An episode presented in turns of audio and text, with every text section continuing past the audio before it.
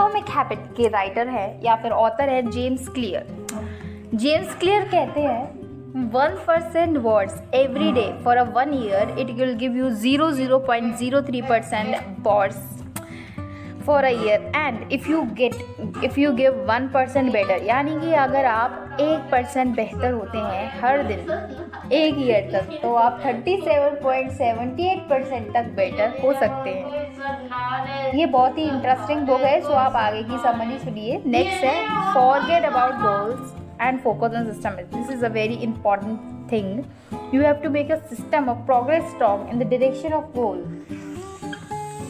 next is Winners and losers have same goals but different outcomes. This is how it all works.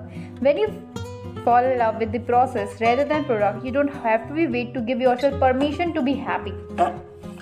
Oh my luck.